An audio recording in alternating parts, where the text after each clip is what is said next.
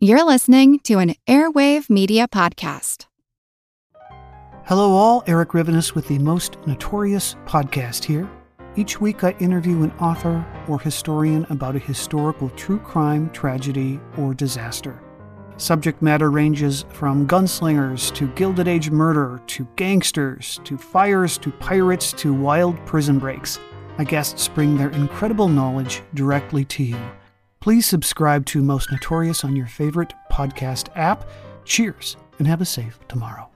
Thomas Jefferson raped Thomas Jefferson ran a child slave operation. Alexander Hamilton cheated on Alexander his wife. Hamilton was blackmailed in a sex Publicized his affair in the papers. Benjamin Franklin was a dirty John old Adams man. imprisoned his John critics. Hancock was a schemer George and a Washington smuggler. wore the teeth of his slaves. You're listening to History Uncovered, brought to you by the digital publisher All That's Interesting, where we explore all things weird and bizarre in the natural world and the world past. I'm editor Leah Silverman, and today I'm joined by staff writer Marco Margaritoff to talk about some of the darkest elements of our otherwise revered founding fathers. Later on, we'll be joined by New York Times bestselling author Alexis Coe to discuss her biography of George Washington, You Never Forget Your First.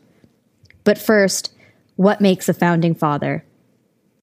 What makes a founding father a founding father? Depending on where you look, you'll see anywhere from 7 to 18 founding fathers, but they were all involved in the unification of the 13 colonies, the fight for independence, and the formation of the government in some form or another. Some were involved in the Constitution, there are 56 signatories in all, or the Declaration of Independence, or both. Benjamin Franklin was actually the oldest signatory on both documents and was 81 at the time of the writing of the Constitution. You've likely heard the legends about these men because they were unprecedented in our nation's history. They founded the nation, after all. They were essential in drafting the U.S. Constitution, declaring our independence, and sculpting a nation out of turmoil. But these men were men. They were human, and they existed in a time where both slavery and pistol dueling for bragging rights were acceptable behaviors. So naturally, there's a crass and uncomfortable dimension to each of them. Let's explore it.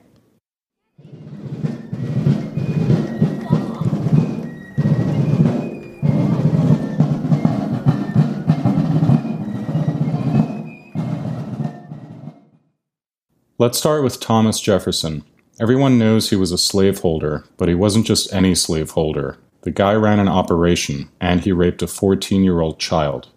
His Monticello estate in Virginia was serious business. He employed up to 140 slaves at any one time, working in textiles, blacksmithing, nail making, farming, and more. He even put enslaved kids to work and withheld food rations if they didn't work hard enough. Though he claimed that all men were created free and equal, he certainly didn't live that way. It was 1787. Thomas Jefferson had been working in Paris as a United States envoy and minister to France when he was joined by his daughter Martha and numerous slaves, including her chambermaid, 14 year old Sally Hemings. The year the United States Constitution passed into law, Jefferson not only raped but impregnated the 14 year old.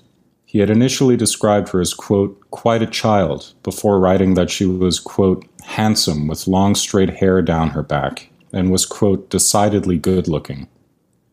Hemings was the daughter of Jefferson's own father in law, John Wayles, who had raped his, quote, domestic servant, Betty Hemings. She was also the half sibling of Jefferson's late wife, Martha Wayles Skelton Jefferson. After numerous rapes resulted in a pregnancy, Hemings returned to America, where Jefferson's illegitimate child died in its infancy. Upon their return to his Monticello estate in Virginia, the unscrupulous abuser continued routinely raping the enslaved seamstress. She ultimately birthed six more children. The Thomas Jefferson Foundation Research Committee itself said Jefferson fathered a minimum of six of the seven children Hemings gave birth to. One of Hemings' own children, Madison, revealed that Jefferson fathered all seven. While Jefferson's white daughter Martha had always denied this, a 1998 DNA test proved her and her supporters wrong. Scholarly review of the data in 2010 finally laid all debate to rest and confirmed that Jefferson was, quote, most likely the father of the six offspring listed on Monticello's records. If you feel the need to defend Jefferson here, apologize for his behavior, or object to the notion that he, quote, raped Hemings, keep in mind that Hemings was a child. She was his property, and therefore she had no say in the matter. Jefferson was also a famous frenemy of John Adams. The two started as political allies, but their mutual thirst for power turned them against one another. John Adams was the principal author of the oldest constitution ever written still used today, the Massachusetts Constitution of 1780. He was a founding father and the first president to live in the White House, but unfortunately, he was also extremely thin skinned and nearly authoritarian. Adams didn't take criticism well and despised those who voiced any, such as Congressman Matthew Lyon, who wrote Adams was, quote, swallowed up in a continual grasp for power in an unbounded thirst for ridiculous pomp, foolish adulation, and selfish avarice. Adams signed the Alien and Sedition Acts in July 1798, which made it illegal to, quote, write, print, utter, or publish any false, scandalous, and malicious writing or writings about the President or other officials of the executive branch. The argument for this distressingly broad law was national security, as the young country was teetering on war with France. The alien part of the law made it as easy as possible to deport immigrants and made it much harder for naturalized citizens to vote. As for the sedition part, its power was made no clearer than when Representative Lyon was accused of being, quote, a malicious and seditious person, and of a depraved mind and a wicked and diabolical disposition, as a result of his reasonable critique. He was fined $1,000, convicted of sedition, and sentenced to four months in prison. To Adams' chagrin, Lyon campaigned for re election behind bars and won, with his supporters greeting him with a parade as a quote, martyr to the cause of liberty and the rights of man upon his February 1799 release. Benjamin Franklin Bach, grandson of Franklin and Aurora newspaper editor, wasn't as lucky. He insulted the president as, quote, old, querulous, bald, blind, crippled, toothless Adams.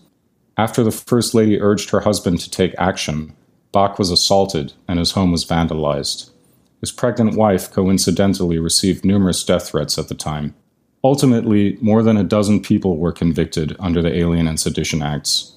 Public protests organically grew, with James Madison voicing the imperative need to protect the press.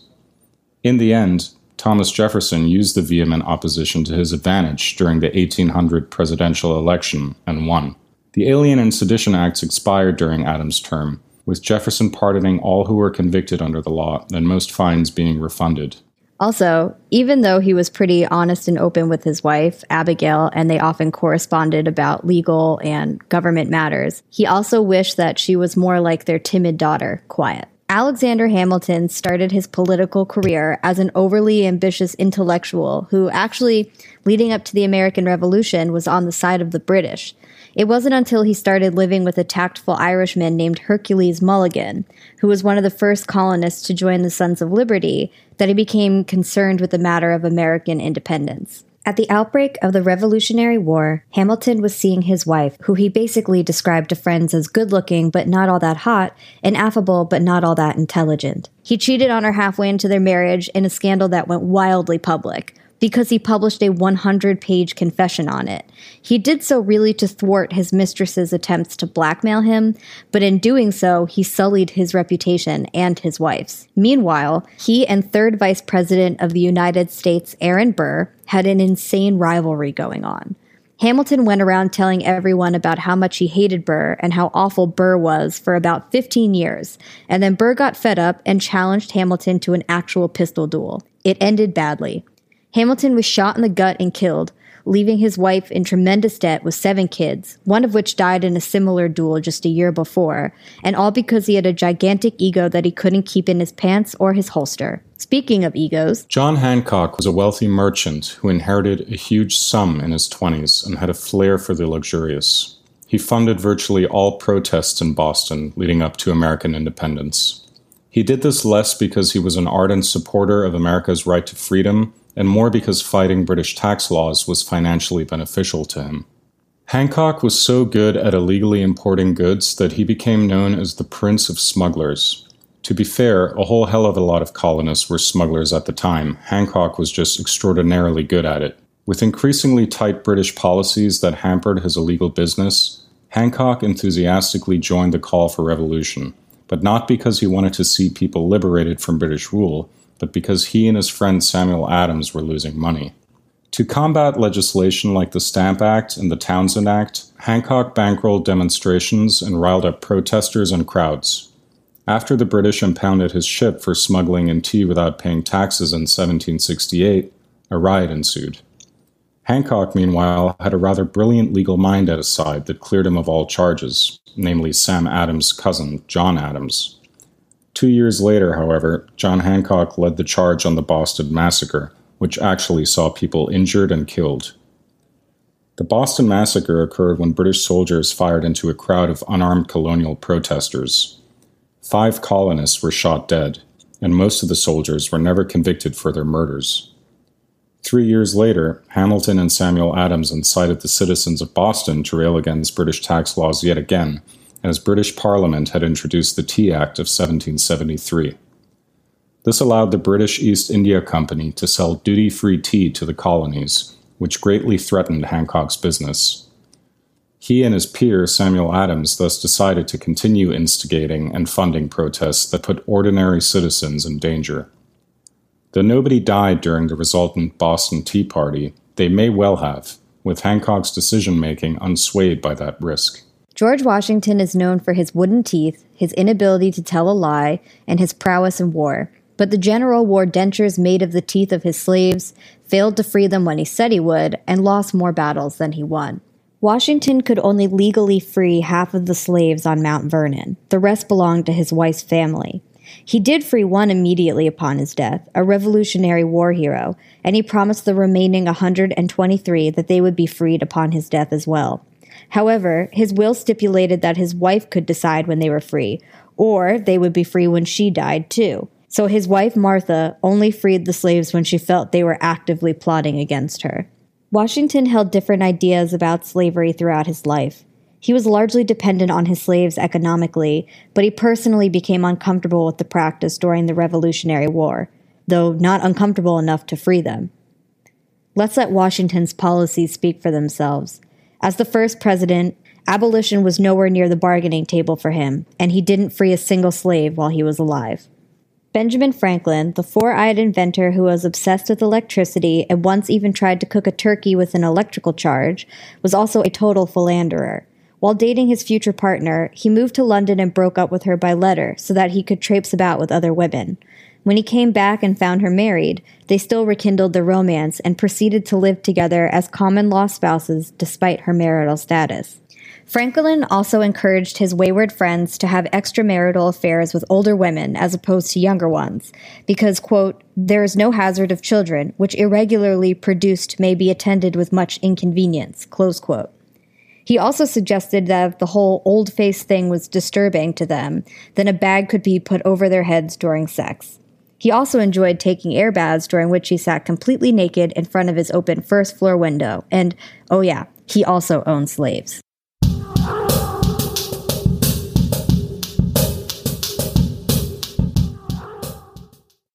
So, Marco, on a scale of petty to downright evil, where do you think you would rank these founding fathers? Um, it's strange to put all of these people on a scale because a lot of what they did was outright terrible, you know, from owning slaves to having them flogged to owning child slaves and raping children. Um, it's strange to quantify what's worse and what's uh, better, but I would say Thomas Jefferson is definitely at the top. He not only ran a plant- plantation, but made all of his money through slave labor and used child slaves, took their food away. And yeah, he had 600 slaves throughout the course of his life. Right. Hundreds of children were born into bondage. He didn't care. He made his money off of them. Um, the nail factory he owned. Um, produced all of the the annual grocery bill for Monticello within two months. Um, and of course, he raped a child, and not only once, but at least six or seven times. Um, so he's definitely the worst out of all of them here. And who do you think is the best? Um, yeah, once again, it's weird to say this, but Benjamin Franklin he was certainly a slave owner, and that's horrible. But out of everyone here, I would say he does come off as a kooky inventor with a bunch of sexual kinks. You know, right. contrast contrast it to somebody like Thomas Jefferson, who honestly seems like a horrible person. Right. And Franklin did emancipate his slaves after 1785. And when he died, he included a provision in his will that his daughter and son in law had to free their slaves in order to get his inheritance, which was pretty considerable because Franklin was the richest man in America in 1785. Yeah, so Franklin, alongside Hancock, I would say, would be on the other end of the spectrum um, that Jefferson sits in. Um, Hancock, I, I don't have much respect for people who profiteer in a time of civil unrest and turmoil, but compared to most others here, he just seems like a relatable anti hero. He was just taking advantage of his time and was biting his thumb at British authority. He was a smuggler. Um, you know, if you saw this in an adventure movie or something, you'd root for this guy. And um, right. Again, I keep going back to Jefferson. Compared to Thomas Jefferson, Hancock just seemed right. like a pretty okay person. And also, um, Hancock's interesting because we would say that he's towards the bottom of the list, and he was the only one who really did anything illegal. He was operating outside of the law, you know, smuggling, tax evasion, and right. the men who were the worst, you know, Thomas Jefferson, was operating within the law. It just so happened that the law at that time allowed slavery and was yeah, the law protected some of the worst behavior right. imaginable, while those who operated outside of it um, are sort of rela- relatable at this point. So Hancock actually also did have slaves. Oh, um, yeah, I mean, I, it seems like it's going to be kind of hard to find a white man in this time period who didn't have slaves unless they themselves had no money.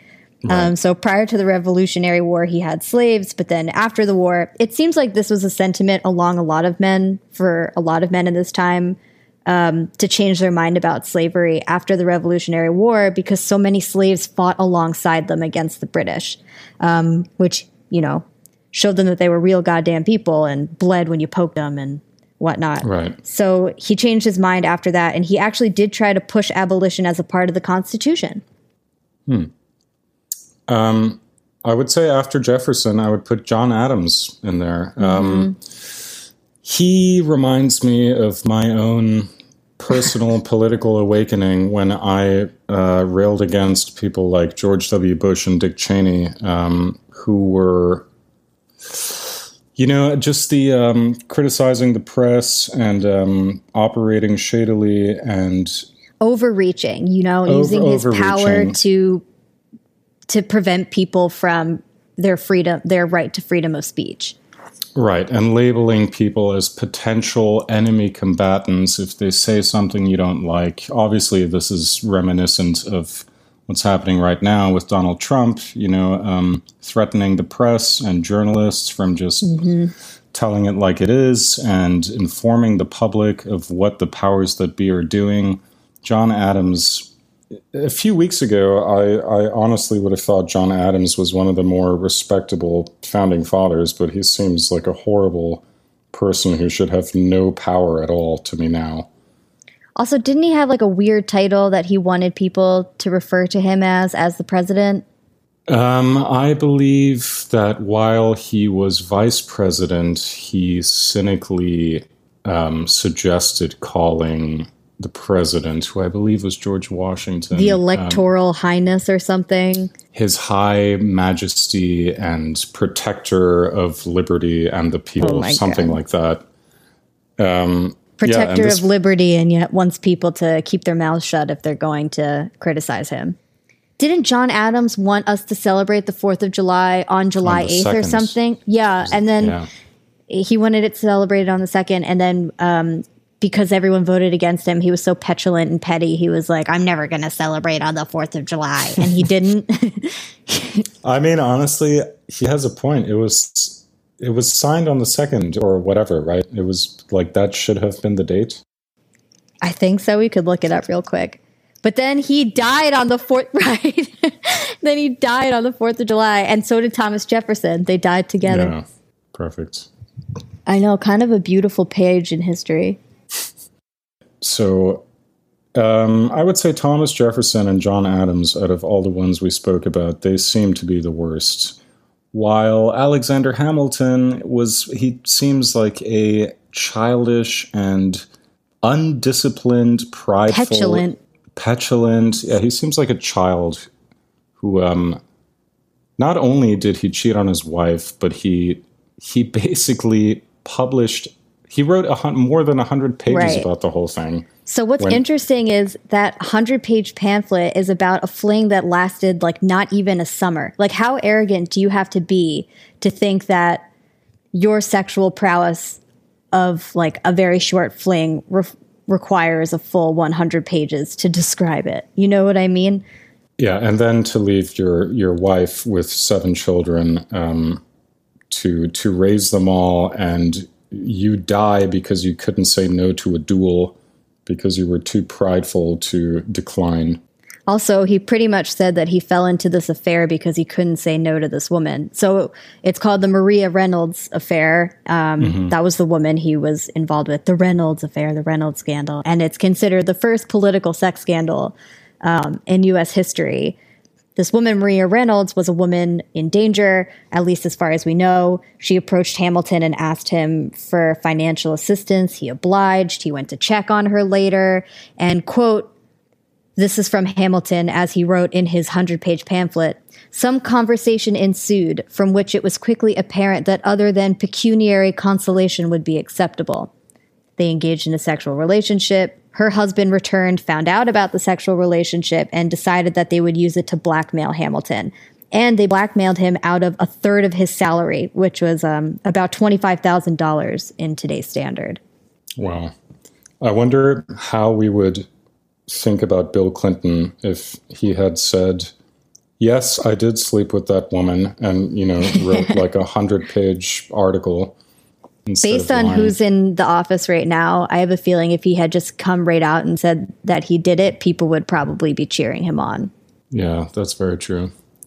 Um, so, what about George Washington? We really didn't cover him in this discussion here. Um, he said he would free his slaves. He didn't. Only one was freed. I know there was a bunch of legalese that got in the way. At least that was his rationalization. But I say this like not to excuse his behavior, but to explain that he was really not exceptional. George Washington was just a man of his time. He was not a forward thinker. He was not particularly empathetic. You know what I mean? If he, he was, was just a rich things, white Virginian Right. landowner. if he was those things, if he was an exceptional person, he maybe would have found a way to emancipate his slaves while he was alive. He would have pushed for abolition while he was the first president of the nation. But the Yeah. fact that he didn't just shows that he was a common dude. Yeah. Just a basic uh, rich white politician, I suppose. Also, probably really preoccupied with his own health. Um, according to the book, uh, You Never Forget Your First, which we talk about uh, after this with author Alexis Coe, he was sick a lot, like near death almost all the time, which is why he pretty much didn't have teeth near the end of his life. And he did pay slaves for his teeth. He just didn't pay them nearly as much as you would pay like a white person for their teeth during that time. Strange that they thought um, black people were inferior, yet the teeth are good enough to, you know, put in your mouth and live with. Um, okay, so I guess my rankings are Thomas Jefferson is the worst, John Adams, terrible guy, should never have had any power. and um, on the other end of the spectrum, I'm going to keep Ben Franklin up there. Um, John Hancock, second best and everyone else is sort of in the middle. Alexander Hamilton, I have no no real respect for. No, not a man you'd want to meet at a party either.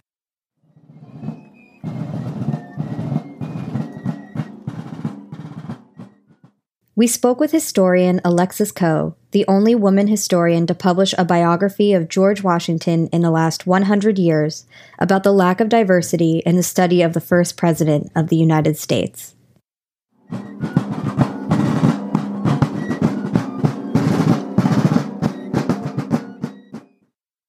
So, yeah, I'll just dive right in. What we're looking for is uh, some of the little known histories of our founding fathers, and in particular, those histories that have been intentionally avoided, whether because they revealed a part of that figure that wasn't representative of American values or was just sketchy. So you focus on Washington and particularly on how male historians have chosen to interpret his character. So, um, in what ways have male historians most misrepresented Washington? And can you talk about some patterns or fake facts most commonly used by these historians? Washington studies have been completely dominated by men in a way that I have never seen in any other presidential studies. Usually there are half a dozen women to, you know, 50 men, but with Washington studies, it's literally hundreds of men to one. In the last hundred years, I've been the only woman historian. Um, and then the third woman to write a biography. And during that time, hundreds of men have written them and not just men, but white men. And as we know, a lack of diversity means a lack of opinion, and that, you know, everyone seems to sort of see the same thing because they all come from the same experiences. So, one of the things they're very interested in is, of course, you know, anything to do with military battles or uh, masculinity. What they're less interested in is things that fall outside of that, which is most of Washington's experience during the war, because, you know, we don't see many generals fighting in the field. They're pretty much writing letters and tents and doing a lot of, of things that we don't learn until later, like spying and um, propaganda. But one of the things that really struck me was um, how hard they went after women in Washington's life, how critical they were of them, whether it was based on reality or not, and how easy they went on Washington when it came to slavery. Those things really stuck out to me. And so, why do you think teachers perhaps have perpetuated these misfacts as well? It's it's not like they couldn't maybe do their own research, or do you think the research was intentionally hidden in some way? Um, and maybe in answering this, you could tell me too a little bit about how you did your research and how you came across these facts that have been buried over time? Well, I think a part of the problem was the lack of diversity. If you only have one kind of Washington book, you can suspect it's it's being written a certain way, but you don't necessarily know. Um, and so I've heard a tremendous amount from university and high school you know teachers and professors who are very excited to um, introduce this and have always you know suspected something's going on because of co- of course there's hagiography when it comes to like Thomas Jefferson and John Adams and um, you know other founders, but nothing like Washington. A part of it is that this stuff hasn't been di- you know it was only recently digitized, so anyone can go to Founders online, which is through Library of Congress, and they've uploaded all the founders, you know the majority of the founders' letters, and they've annotated it. They've done so much work for you. But, you know, that's a relatively recent thing. We also have to remember that women and people of color were completely excluded from history departments until the 60s and 70s. And when they finally got in there, they had to make up for everyone had who had been excluded as well mm. within history texts and so they started with women and people of color. And what I'm saying is, as usual, these groups have to do double duty. They need to not only continue to reinsert these people and, and uh, you know, or correct the narrative, but they also have to check men's work. So if there has been um, an area of study that's just been dominated by white men, I'm afraid they have to do that too.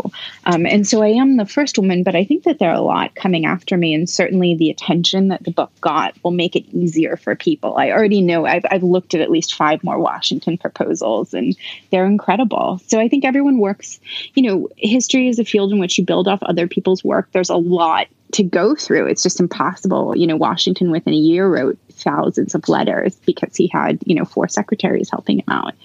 And so you really do need to build on other people's work. And so my work will, um, you know, allow someone else to go go a bit further with it. So it's a really exciting time. Yeah. But it also seems like how did this go this far? You know, how did we get here? Um, and I, I do think there is a bit of a cabal, right? I think that male historians, um, out of laziness or whatever, just did not question each other when it came to um, things that didn't interest them, which are, you know, outside of military and, and studies of masculinity. And also, it was all about building a heritage for America based on values that they wanted to perpetuate manliness, liberation. And so they couldn't, I guess, if they wanted to keep that image, they couldn't reveal these parts about Washington that were counter to that. So you mentioned. Yeah. Sorry, go ahead. No, I think that's true. I think that everyone was really protective around him in a way that um, I don't even see with Thomas Jefferson. And I think that's because with Jefferson, you have his beautiful words, right? You have something that can really like attract you to him, and and then you struggle with what a hypocrite he was. Um, but with Washington, he doesn't necessarily have those other wow factors, mm-hmm. I think, as, as one would call them. And so, you know, people are nervous about cancel culture. And one of the things I've repeatedly said is, you know, one, it's our job as historians to tell our readers everything. I personally believe that my readers can handle everything. Mm-hmm. And I mm-hmm. think it's it's just completely absurd to me that that one would even try to um, then it's hagiography then it's something completely different but it's not history. That's our job is just to present you with the facts and i think also if if we do that we would have a lot easier time understanding why our country looks the way it does today. And certainly i say today um, i think we're on you know day eight of black lives matter protests during you know quarantine uh, new york is just starting to open back up but you know people when we're still arguing about whether george washington had slaves or you know someone at, at Mount Vernon, when I give a talk, you know, asks me, well, didn't he treat them well? Didn't he feed them and give them mm-hmm. clothes? You know, if we're still answering those basic questions, we're screwed. We're never going to progress. And it's just erasure, right? Like we're just ignoring an entire part of who he was in that time period. Could you maybe like speak more about uh, the yeah. truth about his slave ownership and some facts that have been misrepresented about him that he never told a lie? Mm-hmm. Um, yeah, I mean, it's if you think about it, I don't know anyone who's won a war who hasn't told a lie. It would be impossible. You would be very bad at your job. Um, Washington is also, you know, a celebrated spy master, so we we you know instinctively know that he had to have told some lies, mm-hmm. but we want him to be perfect, right? And the problem is by making him perfect, people have made him too perfect to be real. You know, he's too marble. But he obviously told a lie. That story was completely made up, and we know the person who did it. His name was Parson Weems James. He was an itinerant minister. He had a great name and a terrible relationship with the truth. But he was first to market, and anyone who's first to market with a book usually sets the tone. You know, when it comes to slavery, people love to say that Washington struggled um, for decades, and that you know he he really like he he called it you know um, a source of regret, the the institution of slavery. Meanwhile, he's still acquiring enslaved people, and he's right. still, you know, if, if, if the thing is, there is this in in the rush to defend Washington, we have obscured some some basic facts about him. One, if Washington wanted to emancipate his slaves, he could have. He would have the money to do so because you had to pay, um, you know, Virginia to do so, and then you had to make sure if they had been injured in your care, which happened often, um, because we are talking about slavery here in Virginia. Um, you had to pay for the rest of their lives for their food and housing and clothing because the state of Virginia didn't want to. Washington um, could have done so, but he didn't want to because, like most Virginians, he was land rich and cash poor. He didn't want to sell the land. And it's not like he was trying to leave his children something when he died. He had no heirs. Right. Um, he didn't have any biological children. Um, but you know, and, and Lafayette, famous from Hamilton, Lafayette um, wrote him throughout this time period and said, you know, how about we do it this way? Or what if I go half in with you on some property and then we start what is essentially a tenant farming business for your enslaved population? So you don't actually have to emancipate them, you don't have to deal with that, but you basically just leave them alone and it's like an experiment. Um, and, and throughout this time period, he's like, oh, you're so sweet, let's talk about it later. Um, but when he's responding officially to this, he's writing that he hopes that the government will will make slavery um, will eventually outlaw it, but but at a pace that is imperceptible. It's so gradual that it's imperceptible, um, which of course does nobody any favors, and is a great way to just sort of you know say I don't want anything to do with it. The big story that historians have loved to tell about Washington is that he emancipated his slaves when he died, but that's not true. He emancipated one man outright who had been by his side during the Revolution, Um, and then the rest he gave to Martha. Um, they would either be of her use during her the rest of her lifetime, right? So she could still benefit from them financially, or um, at her discretion. I'm not sure Martha knew about this plan, by the way. He wrote this will right before he died, and he had her bring him two on his deathbed, and he burned the other one. And and that that will was published. And so, of course, the enslaved population, hundreds of people, knew that the only thing standing between them and um, and emancipation was Martha. And she worried about her life. We know this from Abigail Adams' letters. And so she emancipated them. But that's that's conditional, right? She mm-hmm. could have lived another 15 years and those people would not have been free. So you cannot say that he freed people outright. And you can't say, hey, this wasn't legacy building because he had that will distributed the day after he died so that they knew about it, but everyone in the world knew about it too.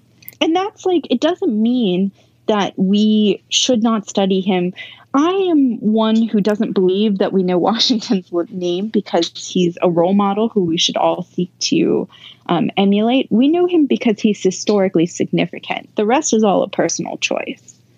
Mm-hmm. And what do you think that hesitation from him was to try and emancipate them, or even just have them working for him as Lafayette had suggested? Was it just not caring, or he didn't want to have to be controversial in any way? Um, you know, this is a, he inherited close to a dozen slaves when he was 10 years old. This is someone who um, was basically a lifelong slave owner. Washington had grown up uh, with a mother who separated her slaves when she died in her will, something that's sort of unheard of when you when you consider yourself a good slave owner. Um, Washington personally assaulted his enslaved population. When someone counters with, "Oh well, he he treated them well in this way or that way," he allowed them to get married. What does marriage yield? Children.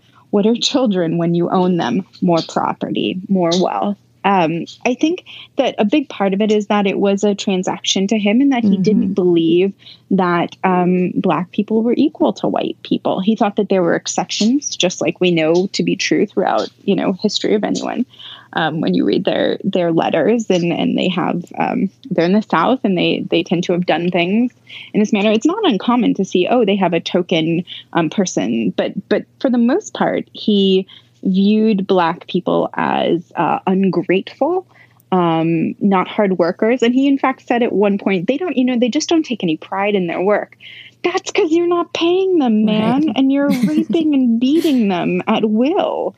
So it's a real disconnect. I don't think that he was one of these. Um, you know, I think it's sort of a waste of time to even to even analyze. You know, did he hate black right. people? Did he like? It's irrelevant. We know what he did and that's what we should judge him on. Um, and when I say judge, I mean, you know, we can't say, oh, well, I think what was in his heart was this. I mean, we just look at his actions and determine, hey, this guy was pretty down with slavery. Mm-hmm. Can you describe um, any of the friendships between the founding fathers, if there were any, or were there any frenemies going on? Yeah, I have a chart in the book called Frenemies. And the thing that politicians love to do is present the founding class as if it's a monolith and they all agreed on everything and they were the best of friends. And they not only understood their time period perfectly, but also our own and how we should live now, hundreds of years into the future. Um, you know, they wouldn't even understand an elevator, let alone the complicated, um, you know, social dynamics that that either help our country move forward or, or not at all, as we're seeing. They they started out. George Washington was by far the most popular, and and a big part of that is he kept his opinions to himself for the most part. It was very hard to read, and he also just had presence, and he was an athlete. He was basically the most popular kid in school. Um, but that was when he went into office, and I have this chart at the beginning of the presidency section. The book is um, You Never Forget Your First is broken up into three parts his early life, the revolution, and then the presidency. Um, and at the beginning of the presidency, it's really important to me that everyone understands that they weren't a monolith. Um, they entered the you know this time this first presidency. So we all shared in this at the time loving and revering washington. I have quotes from adams and jefferson and monroe and madison and thomas paine saying you're the greatest man who's who ever lived. And then i have the quotes when he left office which are savage. They all had something negative to say about him And then I have their relationship status. And he was really only friends with one when he left. And that's tremendous. You know, if you think about it, he wasn't on speaking terms with Jefferson, Madison, Monroe, any of those guys. Um, and Thomas Paine wrote this really scathing open letter in which he said that we would all find Washington out to be a fraud. So, um, you know, even even for a man who is considered the greatest man in the world during his lifetime, um, got it pretty hard from the press and his, uh, you know, fellow founders. So, where do you think, uh, how, or where, when, or how do you think that changed? That reputation changed from his time with the founding fathers to now, where he's being reevaluated, even? Jefferson said that nothing ever stuck to Washington, that he would always emerge as the victor and everyone else would get um, blamed for his faults. And maybe that's true. But I do think, um, you know, while Washington maybe didn't get as much attention for owning slaves as Jefferson has, um, you know, in the last, let's say, decade, um, I just don't think that he's moved anyone in the same way. You know, Washington studies are are not popular. They're not in vogue. They're basically for people who study honor or, um, you know, just nothing that's that, you know, doesn't usually make the bestseller list, for example, unless it's Ron Chernow or someone who's writing dad history. You know, that's what I call um, the books that are sold on Father's Day. And they're these huge tomes. It's a size matters crowd. Um, and I don't really think people read those books. I, I think that he suffered um, I think his reputation has suffered as a result of, of the lack of honesty because people just don't have anything to hold on to. Mm-hmm. If you're upset with someone, it's still some sort of relationship. But, you know, um, Richard Brookhiser, a conservative historian who I disagree with on almost everything, I love this quote that he has where he says that Washington is in our pockets, but not our hearts. And I don't know if he should be in our hearts. I disagree with him there, but I like the mm-hmm. quote and I think it's true. We can't forget him. He's everywhere. He's on our money. He's on, you know, tons of schools, the names, the the capital of the United States is called Washington after him. Um, so he's not going anywhere. But we need to actually know him. And to know him, we need to present him fully.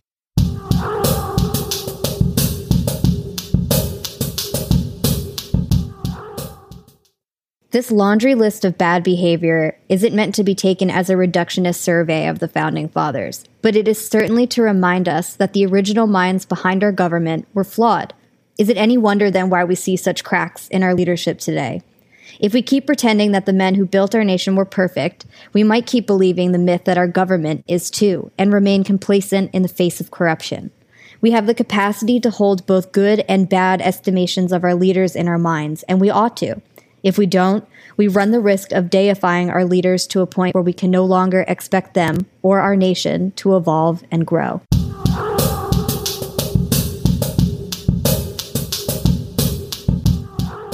Thanks for listening to History Uncovered. I'm History Uncovered's producer, Kit Westneat. If you like the show, help others find us by leaving a review on Apple Podcasts or Spotify. And be sure to follow the All That's Interesting and History Revealed pages on Facebook and Real History Uncovered on Instagram. Make sure you don't miss out on the new episodes and subscribe to the History Uncovered podcast. And keep up with our latest stories at allthatsinteresting.com. If you have a question about the show or just want to say hi, feel free to call us at 929 526 3029 or email us at podcast at allthatsinteresting.com. This podcast is part of the Airwave Media Podcast Network. Visit airwavemedia.com to listen and subscribe to their other fine shows like Legends of the Old West and Redacted History. Until next time, keep exploring.